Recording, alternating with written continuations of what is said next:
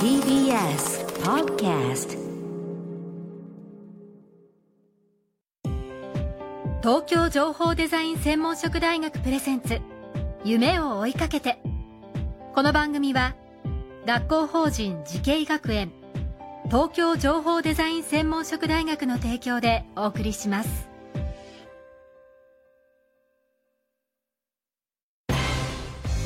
未来あったらいいな。こんな世界できたらいいな。情報とデザインの新しい学びをクリエイト。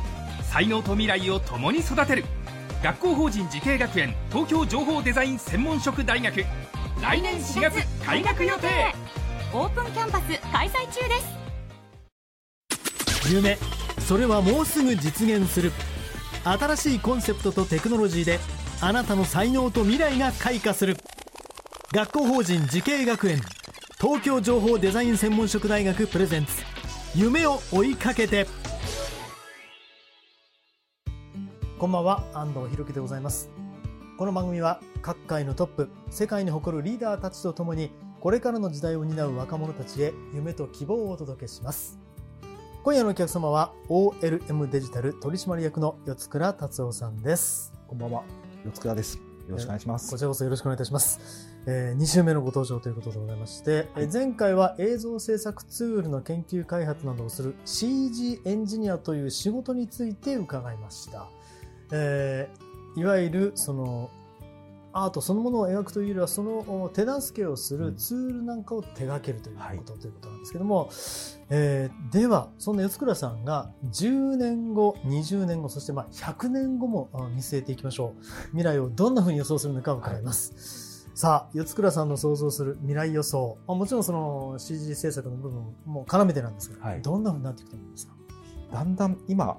あのデジタル化っていうこと。うん、え今更じデジタル化っていう話もありますけれども、はいはい実際あのまだアニメーションの、えー日本特に日本のアニメーションの作り方っていうのは紙と鉛筆。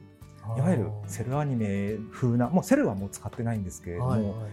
えー約弊社ですと9割ぐらいまだそうですね紙と鉛筆を使っています。それをちょっと意外すぎてびっくりしたんです。9割ですか？はい、あの一工あのある工程なんですけれども、はいはい。そこに関しては約9割ぐらいはまだ、はい、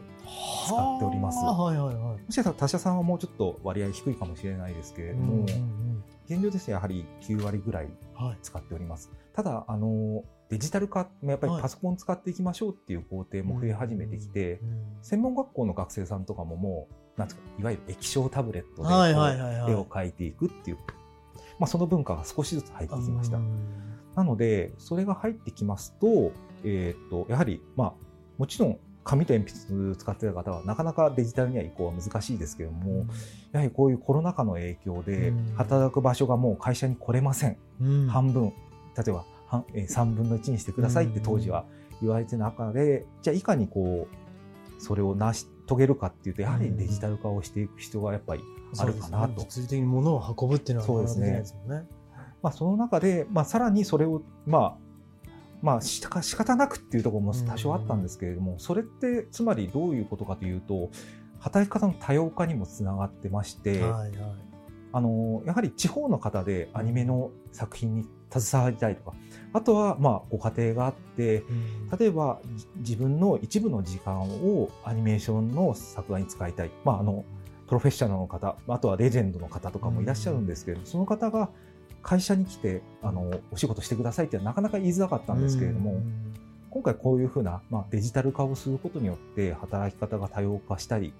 まあ、あの、地方でもお仕事ができたりとか、あとは、そういう一部の時間を使って、まあ、制作に、えー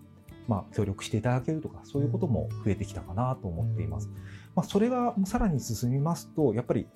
えー、全ての工程が自動化するとなると、やはりまた新しい作り方、今のその分業じゃなくて、もうちょっとその、なんていうかね、ブレイクスルーみたいな、新しいアニメの作り方っていうのも、なんか将来できるんじゃないかなっていうことを期待しています。うん。私もこれは言っときながらどういうふうになるんですかって言われるとなかなか。難しいんですけれども、はい。まあ、例えばですけれども、少数で作れるっていうところも、うん。じゃあ今、えーすごいたまあ、100人ぐらいで作っている、えー作品も、もしかしたら数人で長期間かけて作る作品も増えてくるんじゃないかとか、もしかしたら一人ですごい作品をはい数年で作ってしまうとか、すそういう方もいらっしゃるっていうか、ここら辺も多様化が進むんではないかなっていうですね。はい。あの、四倉さんが考える、その、そういった未来の、おまあ、現実にするためのはい。必要な人材というのはどういうふうに考えてらっしますか？そうですね。あの、最初に、あの、まあ、一瞬目でもお話ししましたけれども、まだまだこのような、なんていうか、CG エンジニアっていう職業を知っている方が非常に少ないっていうところがありますので、ぜひそういうふうな、まあ、なんていうか、えーまあ、サポート、まあ、バックヤードでサポートする、えー役目ですけれども、こういう職業があるんだな、こういうふうな楽しみがあるんだなっていうことを、まあ、知っていただきたい、なんていうか、普及活動みたいなものはうんしていきたいなと思っています。は合わせて、やはりあの、どんどん技術が進歩すると、えっ、と、二つ私思ってまして、一つはやっぱり専門的な知識をより専門性を持ってとんがった研究をする。あとはもう一つは、えー幅広い知識を、まうんあ少しでもやっぱり広くす知るっていう、多分両極端な、いなんですかね、えー方が将来求められるのかなと思っています。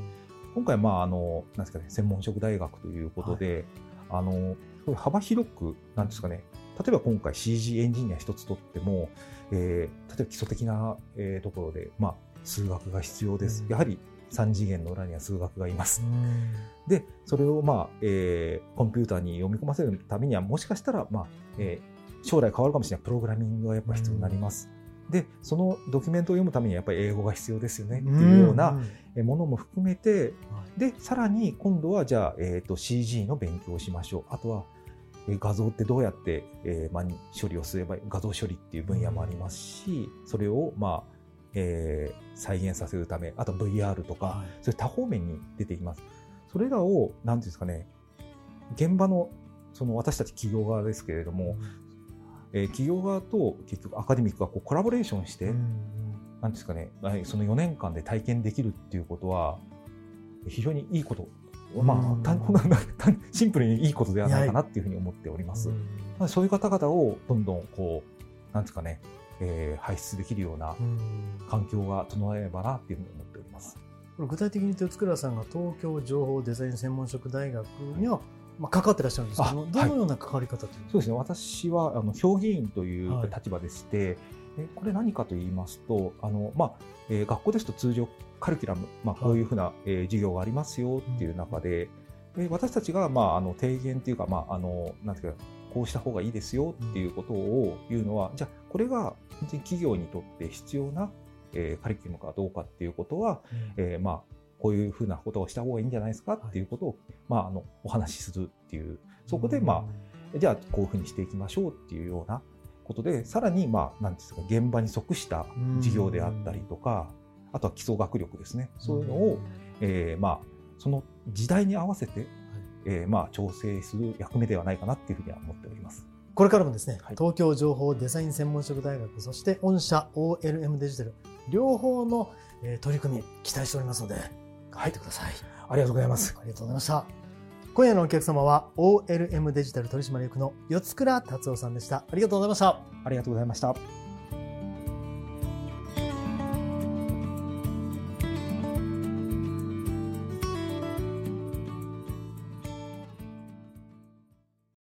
情報工学と人工知能メタバースとサイバーセキュリティ情報とデザインの新しい学びがそこに時代の即戦力を育てる学校法人慈恵学園東京情報デザイン専門職大学。来年4月開学予定。オープンキャンパス開催中です。東京情報デザイン専門職大学プレゼンツ夢を追いかけて。この番組は学校法人慈恵学園東京情報デザイン専門職大学の提供でお送りしました。